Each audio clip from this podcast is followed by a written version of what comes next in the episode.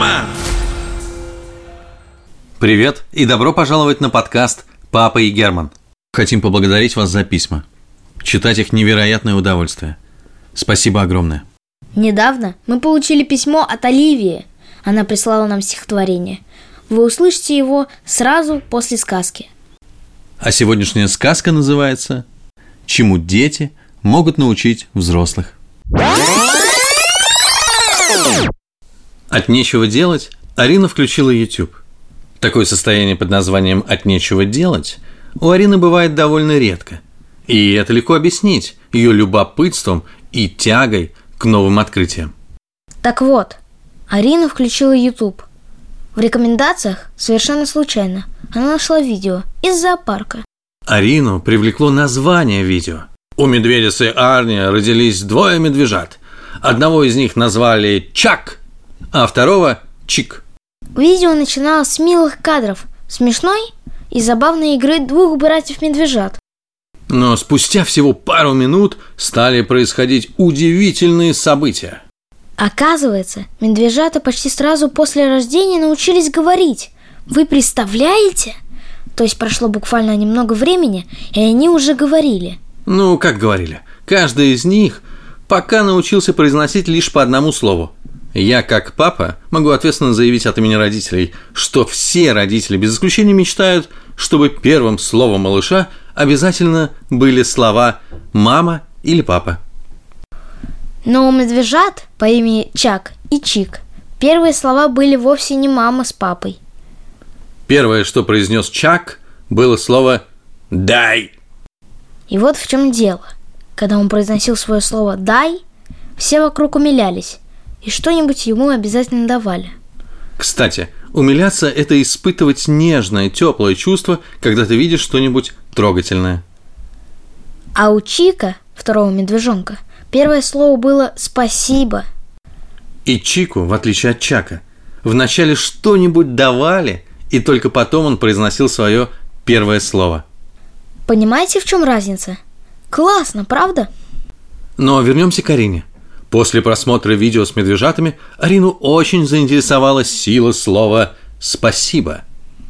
Она решила провести собственное расследование. Арина незамедлительно вышла на улицу и стала искать, где прячется магия слова «спасибо».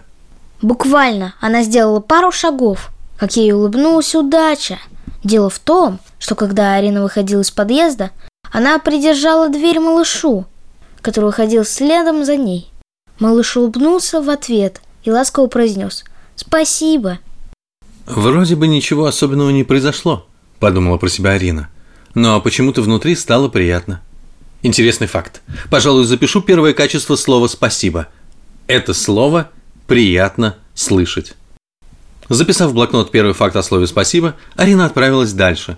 И вот уже через несколько минут она стала свидетелем удивительного происшествия.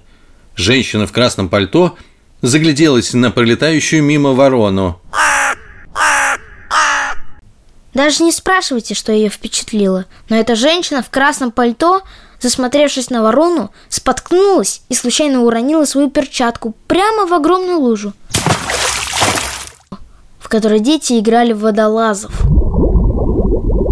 Проходящий мимо мужчина моментально отреагировал. Он зачем-то громко выкрикнул «Спокойно!»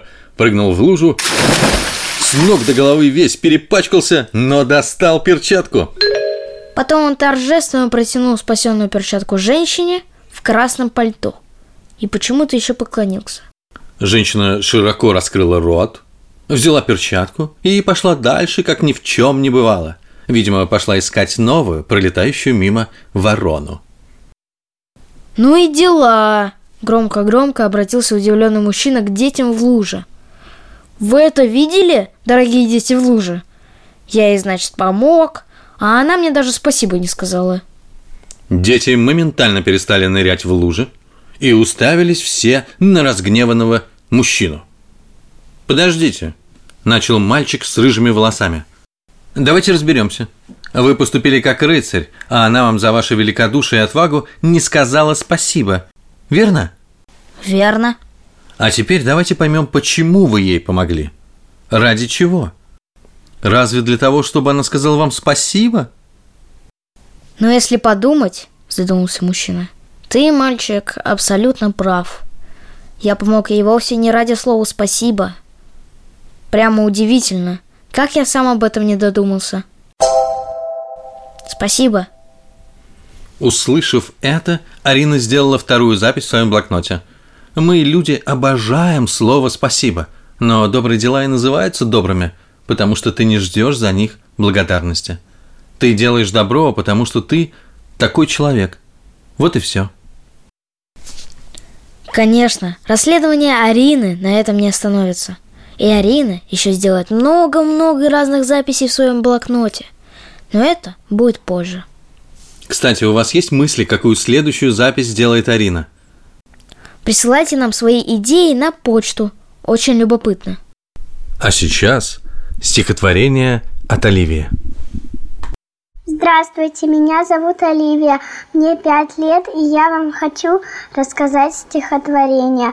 Я впервые слушала ваш канал, он очень классный, мне он очень сильно нравится. Я вам хочу рассказать стихотворение про снеговика. В школьном дворике под елкой тихо таял снеговик, уронил сугроб метелку, головой совсем паник. В лужах плавали ледышки, снег под солнцем раскисал, снеговик еловой шишкой на снегу письмо писал.